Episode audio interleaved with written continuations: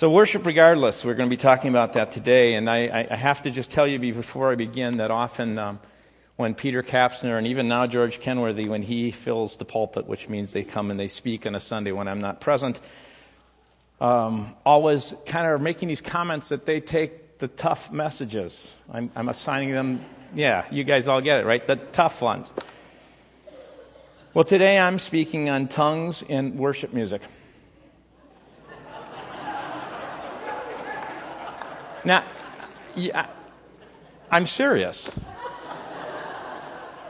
I'm going to be using as kind of a, a, guide to this 1 Corinthians 14, but it really finds much of it from 11 through um, around 14 is where we'll, but I'm not going to go through all that. Uh, and due to time, I know there'll be some questions and some things like that, and I'd be happy to take some time if you want to after the service to answer some questions that people may have. Also, know that when you deal with something like this, there may be some, um, some of you going, well, what in the world is tongues and, and you know, I like the music, or I like, you know, I'm sure about church music, or whatever. There may be some of you who could come away and be offended. And man, I got to tell you from my heart of hearts before we begin, I don't intend to offend anybody. And if I was to do so, I sure would want to know. We're really seeking to call people to grow up and be responsible and not you know, to come to one another and make sure that if, if, if you are offended, you go to the person. We're really trying to do that as a body.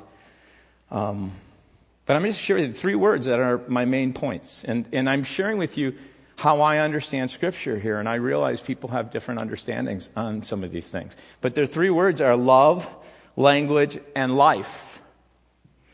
And I'll be spending a good bulk of it on love and language, and then can at the end just talk about life. So, do I have your attention, by the way?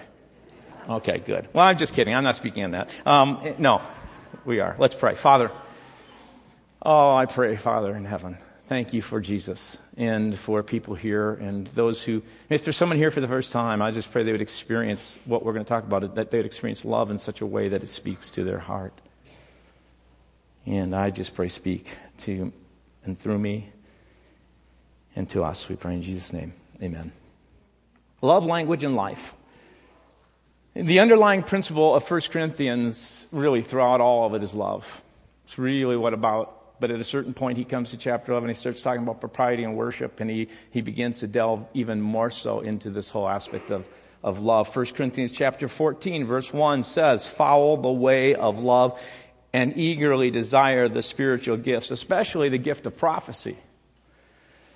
Now, what I think is interesting is to get the context of chapter 14 of 1 Corinthians, you'll see that Paul begins really in 10, giving some propriety of how you worship in the Lord's Supper. And then he talks about chapter 11, he gives some more instructions.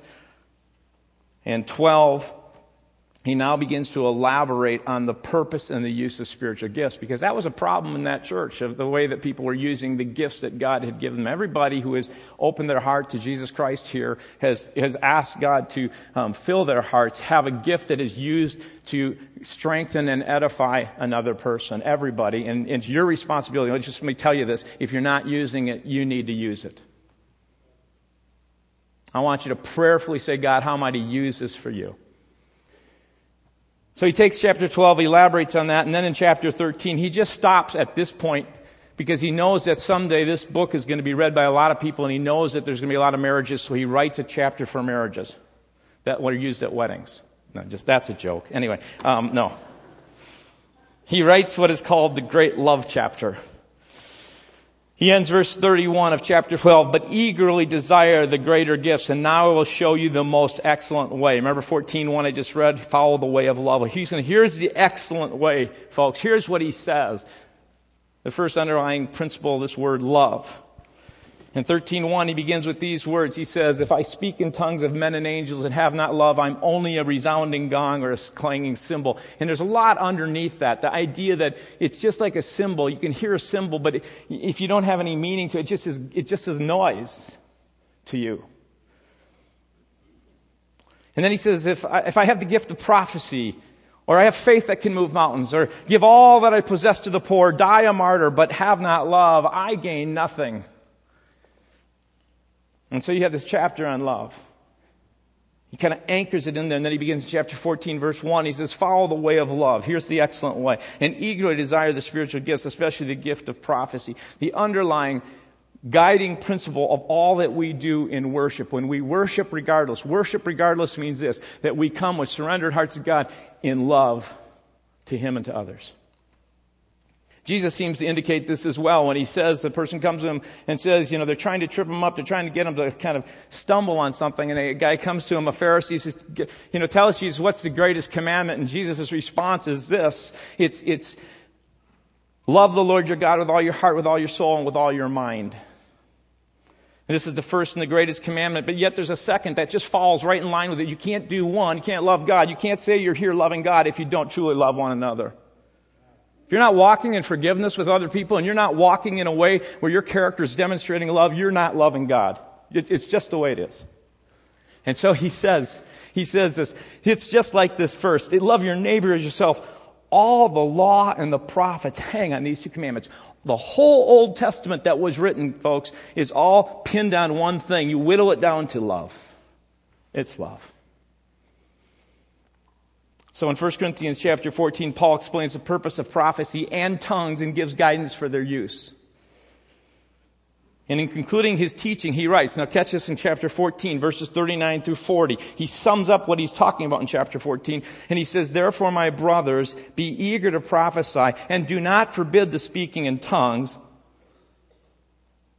but everything should be done in fitting and orderly way.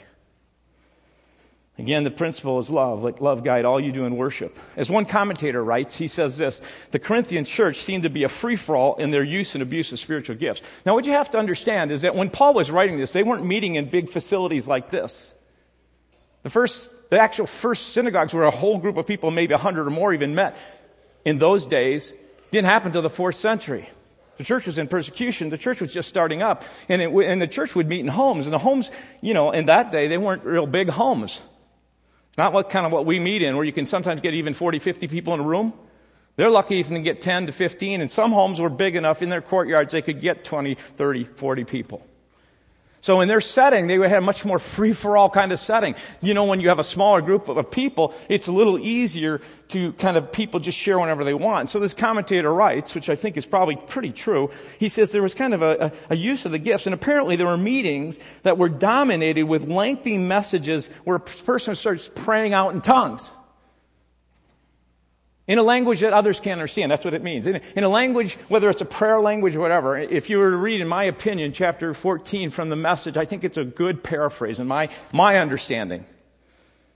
I think Eugene Peterson, if you read Eugene Peterson, he's from um, Vancouver, British Columbia. He, he taught at um, Regent College with um, J.I. Packer, who wrote the book Knowing God. He, he's the one who writes, the, who paraphrased the message. Well, in the message, if you read chapter 14, I'm not going to do that now. You can on your own do that. But this person, this, this commentator says there, there are obviously these lengthy messages in tongue. And so in his letter to them, Paul painstakingly gives direction and order for the proper use of tongues and spiritual gifts. And in verse 39 says, don't forbid the speaking in tongues, but Paul provides boundaries and spiritual reasons for their operation. Church leaders also need, he says, to guide in the use of spiritual gifts so that things are done, as Paul says in verse 40, in a fitting and proper and orderly way, so that our spiritual gifts are used as God intended, and they are intended to be used to build one another up in a loving way. And so, in our life and worship, no matter if it's your daily steps throughout your life, you're to be guided by love. And when we come together and worship, even more so as a family, we are to be guided by love. Tongues can became an issue in Corinth. And I think what happened in that Corinthian church, it was one of these things where people began to use it and they felt spiritually superior. It's always wrong to feel spiritually superior by a gift that you have. There's no place in the body of Christ for feeling superior that if you have a gift of preaching or, or exhortation through music, that you're superior than someone who has a gift of administration or helps. In fact, one of the great fallacies that we fall into is that somehow spiritual gifts equal maturity. That the, the you know, the, the, the, gift that you have that has greater impact or, or may seem to be more God working in it kind of a thing, somehow that person's more mature. That's baloney. The only way that God looks at a person who's mature, it's not by your use of gifts. There are some pastors and some just recently in the news who have had huge ministries, speak to all kinds of people, but when you look at it, it doesn't mean they're mature. Maturity is character. Maturity is fruit of the Spirit. Are you growing in love and joy and peace and patience and kindness and goodness and faithfulness and gentleness? And do you have self control? And the greater measure of that that you have, the greater of maturity you have. And I don't care if your gift is just helps and you think maybe I don't do a lot, but all I do is I help in the nursery. You could be the most mature person in this body. And so they're having problems with this gift being something as spiritual. And and in the context of the community, Paul says, you know, it really isn't a good thing when you're meeting 20, 30, where someone stands up and they start speaking in tongues and no one knows what's going on. It's like a gong, it's like a cymbal. It doesn't edify anybody because this, if you take it as being a prayer language, and there's discussion around that, let's just say, as Peterson and, and many translate this, that it's this idea there's this kind of a prayer language of tongues. It only is given, and God gives it in indications because it edifies yourself unless someone else interprets it. And, and I haven't seen that in many different occasions. I've experienced it a few times, but not a lot. Just doesn't seem to work in a large body like this. If we're going to come together in a large body, the whole idea is that we do so in an orderly and fit way. And we are so ordered and fit sometimes that people get frustrated with us because they want to do an announcement and we say, but you got two minutes. Because what we believe is there's something that God is calling us to, and we want to order those things in such a way that we don't order out the Holy Spirit but we also recognize we live in a culture and a time where if I go to 11:30, there's people here who are really not happy. Right? And so he says, the gifts, even this gift of tongues, what you need to realize, folks, it's a gift, don't forbid it but its context is going to be much more limited because it's not about helping others, it's about building yourself up. And I'm not denigrating the gift because every good and perfect gift comes from the Father above. Now, some people have asked me, what is a free church stance on this gift? And there's two abiding principles in the free church. One is called a wide tent, the idea that we are this wide tent with a, uh, 10 statements of faith, and they're pretty broad. They're really not you know, you take them, they're just one step up from the apostolic confession. There's, they're, in a sense, they allow for a lot of theology to differences. And the other thing is called the significance of silence, a very important thing in the Free Church, which says, um, as Greg Strand, as I talked to just recently, and I've heard that even um, Paul, uh, Michelle, your dad, used to even say as well, Michelle Weaver, whose dad is the former pastor, George Kenworthy, that um, the significance of silence is only in matters of salvific areas do we, do we take a hard line. But in areas that are not, we allow for there to be diversity out of charity. So someone says, what does that mean? Together, these idea, wide tent, significant silence, that we don't speak on those things that are really not of salvific matters, about salvation. To, together, this means in areas that are not touching on salvation, there is freedom and charity to agree to disagree. Hard concept for any people to do. And out of love, we stand united, even though in areas we may, not under, we may understand Scripture differently. Even though there's some people here who are baptized as children, even in the free church, that doesn't become an issue, whether it's believer's baptism or infant baptism. That's growing out of the free church. So some have asked me, so what, is the, what does the free church have a stand? Well, the best you can do is say, well, how do the pastors of the free church stand on this? Interestingly enough, I was at a theology conference and they actually took a theology, a survey that they sent to all the pastors of the free church. In a free church pastors surveyed to a number of different issues on this issue with regard to spiritual gifts, 11% said they're cessationists. Everybody know what that means? No. It basically means this. And in the free church, there's 11% of the pastors who said the gifts that are like word of knowledge or prophecy or gifts of healing and tongues ceased they were cessationists. They ceased in the first century church. They weren't needed anymore. That's a theological position that some hold and there's some hold here. 11% of the pastors. 72% of the pastors returned and said that they were continuationists. You know what that means? It means they continued on. And 60% of those said that they, that they believe word of knowledge, tongues, gifts of healing, and prophecy continue in the church today and are to be used in the church today. That's a wide tent.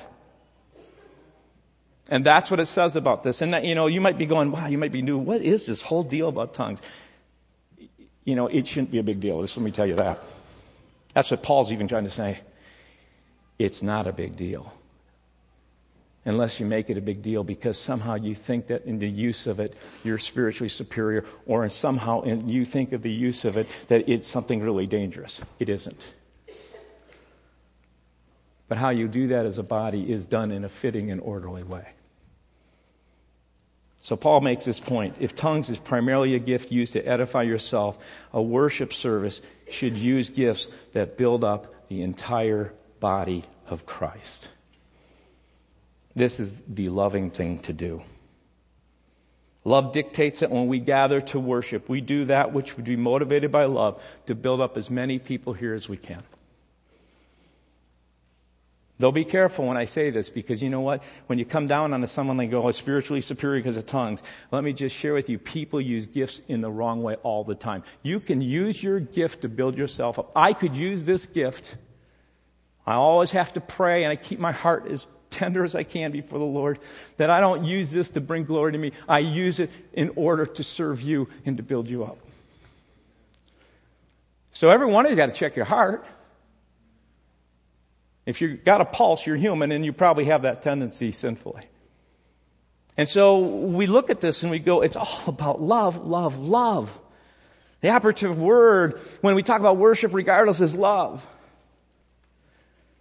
We worship regardless, making our first aim to love God, surrender our hearts to Him no matter what's going on in a service, and to love others. So Paul continues and gives some practical truth around this foundational principle of love, and on it he goes to language. This is where the whole tongues prophecy illustration is a really good one. I'm going to get into the word prophecy is not future telling so much in the Word of God. The word prophecy is this idea that when, when you say something, there's something so strong in it. It's not the Bible at all in any means. We always are guided by the Word of God. But sometimes you might write a note to someone and someone says, Man, it was like God speaking to my heart. That's kind of a prophetic word. Does that help? There are times I know that when I'm speaking up here, I can actually almost stand outside and go, that was God right there. I have actually some people who say to me, who write me notes and say, like, I feel like you, said, you wrote this message just for me. And I was right back, I did. I was thinking about you. No, I'm just kidding. language. See, in our life and worship, love dictates that we speak a language that everyone understands. Novel concept. I could stand up here and say, Shema Yisrael Adonai Eloheinu Adonai Echad Adonai. And you go, whoa, he's speaking in tongues. No, I'm not. I'm speaking Hebrew. I learned it and I memorized it when I was in school. Okay, just I just say that because I could go on for a half hour and you would all be kind of maybe bored, but the reality is I sometimes speak like this and for a while you get bored. Right? I could stand up here and speak Mandarin, and a whole group of people, our Chinese students, would love it. And a bunch of us would go, eh, that makes no, no sense to me. That's why Paul says, eagerly desire the gift of prophecy, eagerly desire that when you speak, God speaks through you in it. Because that touches the heart. That builds up the life. You could speak in tongues. You could speak a language, even Chinese, Mandarin, and, and only touch a few people. So when you gather to worship, use language, it brings as many together as possible. Because here's what you need to understand. Words are merely vehicles. They're merely neutral things that share meaning that we understand. So that when I say book, you understand, you think book. He's basically saying use vehicles that help express your heart so that when you speak your heart, God can speak to another person's heart. It's all about what incarnation was. When Jesus came, when God came in flesh, John chapter 1, in the beginning was the Word, and the Word was with God, and the Word was God. And the Word, what, would, what language do you think God spoke when He came to earth? Anybody know? No, he didn't speak Aramaic. Jesus spoke that. And Jesus is God. Uh, it's just kind of trick question. He spoke human. I mean, it's really, that's a very, that was his native, when he came, it says, it says the word became flesh. Because if you read the life of Jesus, I don't care what culture you're from, if you read it with the words in your culture, you will see the heart of God. God became flesh. The Word was a vehicle. Jesus came in the human flesh, both God and fully God and man. And He showed up so that we could understand Him. He's doing that all the time. He wants you to go to the place you work, to incarnate yourself in the sense of His presence in you so that you touch people. This is not about going to church. We don't come to church in order that we come away from here and go, boy, I feel better. I can make it through the week. We come to church because we come together so that we can worship this God, so that He can fill us up. So when we go out, we have the presence of God. So every place we step before people. We incarnate this presence and allow that presence through our love and, and our joy and our peace and our kindness and our goodness, all the characters of fruit of maturity to touch people's lives. Because when they look at your life and they go, how can you be happy right now with what's going on? You go, it's not about my circumstances, it's about my God. Words are merely vehicles to bring the presence of God. So, what does love look like when you talk about that? You see, we use vehicles um, like the word bulletin that gets what I call churchified. And for a long time, we called it the bulletin. You know, the bulletin was merely a word used in a time in the early 1900s when they were printing things and they handed out bulletins. They were news announcements. The church took it and they began to hand out bulletins, which are news announcements. And the church did stay up at the times and they started to call it something else. But then all of a sudden, this became a very holy word. It's not a holy word. So some churches said, let's call it a program because people, that's kind of what they understand. And so we realize that some people don't like the word program because it becomes too oriented or targeted towards people in our culture. So what we decided to come up with and call this the weekly. really pretty, pretty sly, right? I had someone say to me once they were upset because when I would give announcements and I'd talk, I, would, I wouldn't stay, tell people to go to the narthex. Anybody know what the narthex is? Okay. It's not a body part like the larynx, larynx or something like that, okay? It's the lobby. And I had someone very upset that I would not tell people to go to the narthex. I said, the narthex is just a lobby. And if I say the narthex, a whole group of people won't know what I'm talking about. So I'm going to use a vehicle called the lobby and say, you know, out in the lobby if you want to. Okay? Here's what's really interesting. Paul's desire, I got to give you this principle, is that we speak a language that all can understand. Our words, which are vehicles, our music, which are merely vehicles, they're just notes on paper, our arts, whether it's videos, whatever, so that the most people that are here can understand. And then Paul gives this principle in verse 23. So if the whole church comes together and everyone speaks in vehicles that no one can understand, tongues. And inquirers or unbelievers came in. They're going to say, Aren't you out of your mind? Why, I'm not coming back to this. But if an unbeliever, an inquirer, comes in while everyone is prophesying, now don't get all weirded out, are just speaking from their heart what God has placed in their heart, and it's hitting the heart, they are convicted of sin and are brought under judgment by all, as the secrets of their heart are laid bare, so they will fall down and worship God, and they'll just say, Wow, God is really among you. So here's the toughest one for all of us, and it's in the area of music. It's a, it's a neutral vehicle. And music is merely to be a vehicle to help us surrender our hearts and bring them before God. Now, every age has struggled with this. Today, and especially in the last 20 to 30 years, the church has struggled with this. Ever since changes have come in that have had electronic music and drums, and, and you blame it on Elvis Presley and the Beatles, but you know what? It's here. When most people put on a radio and turn on music, what do you think most people listen to? Most people who are inquirers or outsiders, they're not insiders, but they're outsiders. So, all throughout the church, there have been this struggle with this. Thank God we don't struggle with this as a body. I am so grateful. That's it. That's it. I'm touching a nerve. I know that. I'm not, you know what? Here I want to say too, I'm just sharing with you what I understand the Word of God. You can disagree. I'm fine with that. You can, people disagree passionately on this. We've been trying to struggle and work through this over the years, and I know it's. I know for some, and the reason I'm not laughing at when I laugh, it's we just got to laugh at ourselves, right? Not. Please do not be offended. In the 1500s, Martin Luther made a revolutionary decision. Some believers, some even actual historians believe this was far more important than even putting the German language into the contemporary German Bible because it impacted far more people in his day. Luther revolutionized worship.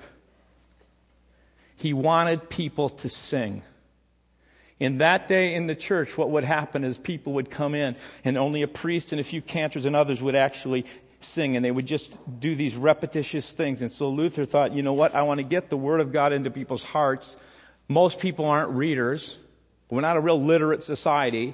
So why this is why historians think this is the most important thing he did. He wrote words and put them to beer songs. And they used those in the church. I had a professor at Wheaton in the School of Conservancy, which is the worship, which is the School of Music and Arts, pretty highbrow institution at Wheaton, who shared one time with our class when I was in a, in a music arts class that we had to take, one of our electives, um, that he had just been in a church and he had played Luther's great hymn, A Mighty Fortress is Our God. You know, if you remember the Lutheran hour, they're going to date me, but some of you remember the Lutheran hour, it'd come on in the afternoon, A Mighty Fortress. I don't think the words are, it's just you heard the music, and, and then you had Davey and Goliath, you know, the little boy and the dog. Gee, Davey, I don't think we should be doing that. he played that hymn and had the choir sing it and had a person come up to him really upset afterwards. Played it the way I just, played it not the way I sang it, but played it the way that Luther originally wrote it. And the person was mad and said, Why don't you play it the way that Luther wrote it? He said, That's exactly what I did. The way Luther wrote it it had much more syncopation to it. We get accustomed to what is in our time, in our age, and we carry it with us. And, and, and there's no doubt that's an important thing in our lives. One of my favorite stories is of Isaac Watts, because this has been happening throughout the church. Watts was the ninth of a dozen children. He was born in 1674 at a time when his father was in prison. He was a dissenter. It was in the time of all the Anglican, Catholic, all the different fights. And then there was a whole group called nonconformists if you were a nonconformist dissenter, you couldn't even go to Oxford or Cambridge those days. You had to go to a nonconformist school. His father was one of those nonconformists who was rebelling, who was in prison. And, and when, when, when Isaac Watts was born, his father was actually named Isaac Watts. He was the ninth, named the same as his father. And when Isaac Watts was born, his mother would nurse him outside the prison window of his dad. Eventually, he was set free. Isaac Watson, as, as, a young boy, was just a natural poet. He loved theology. He read theology. He wrote theology. And at age 20, he was just five feet tall, not a very imposing man at all. At age 20, five feet tall, he's walking home with his, his family from their church in Southampton, England, because they didn't take cars. They walked to their church. It was a community church. He's walking home. And, and, and, little Isaac Watts, five foot tall, 20 years old, complained to his father. He said, You know, I, Dad, that psalm singing is so dull and boring. Now, his father, good man that he was, didn't rebuke him. But he looked at him and he said, Son, see what you can do to solve the problem.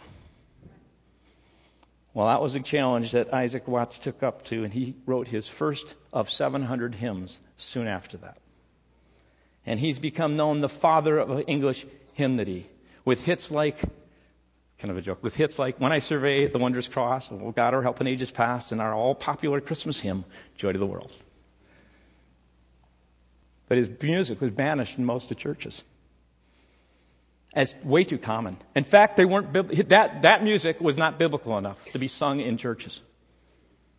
Because in that day when they sang, they only sang psalms. And what he did was revolutionary. And what the father hymn that he did was open up so that Charles Wesley and others began to use and to write hymns. In fact, historians talk about Watson this way. He did something profound here. He actually brought uh, together objective doctrine and emotional subjectivity, which was one of the reasons he was criticized. Well, you're, you're taking doctrine and you're taking your response and putting an emotional response to that. And he goes, yeah, of course, why not? That's what, and, and what you don't realize is, guess what? Watts did not write one piece of music. He only wrote words. You know what he did? He took the common town songs. You see, every town would sing a number of songs. Kind of like, you know, school has its own fight song. In England, they had, they had town songs. He took words to town songs so that the people could actually, what they were singing, he put their words to it so they began to get the word of God in their hearts. Now, music's just vehicles. What we are doing and what we seek to do, and we can get better, and we've been tweaking and we're trying to do more and more of, is to try and meet the needs of all. But here's, oh, I didn't get the principle. Here's the principle. I didn't read this, did I? Okay. Okay. I did read this, didn't I? What, what I think is interesting is what Paul makes here as a statement, as a guiding principle of love, is use language, vehicles that everyone can understand and easily participate in, so that especially the outsider. Love at its greatest call for insiders is to sacrifice, surrender, and give way, so those who are inquirers or unbelievers can come in at a level where they live. Uh, now, I, I, that's what Paul says. I'm not saying in any way what we're trying to do. Honestly, folks, we're not trying to target this towards our community and a, a seeker group. Some of you know the language. Not at all. We are just trying to be relatable to the community and where people live. I'm just telling you this. This has been my heart. And this has also been our struggle. I'm not sure how God is going to lead us to a place where out of love we can use language together in such a way that with our lives we all glorify God. I am not, I am not saying this in any way. My purpose is not to divide, but just give understanding. And the reality is, as we walk through this and we as a body go through this, we need God, right? I, you know, this isn't how I was going to end it, but I'm going to end it here. Because if I go on longer, you'll be upset. I'm just explaining my heart as I've prayed before the Lord. And we have a lot of growing, all of us, to do. I myself have grown greatly over these years. I've grown greatly over these last few weeks because there's a goal that we have in this church. It's the mission that we have for every person here. I could look every one of you in the eyes. You say, Where are we trying to do? What are we trying to do in this church? I'll look you in the eyes. We are trying to do one thing. That's to help all people take their next step to know, follow, and become like Jesus. That's it. Bottom line.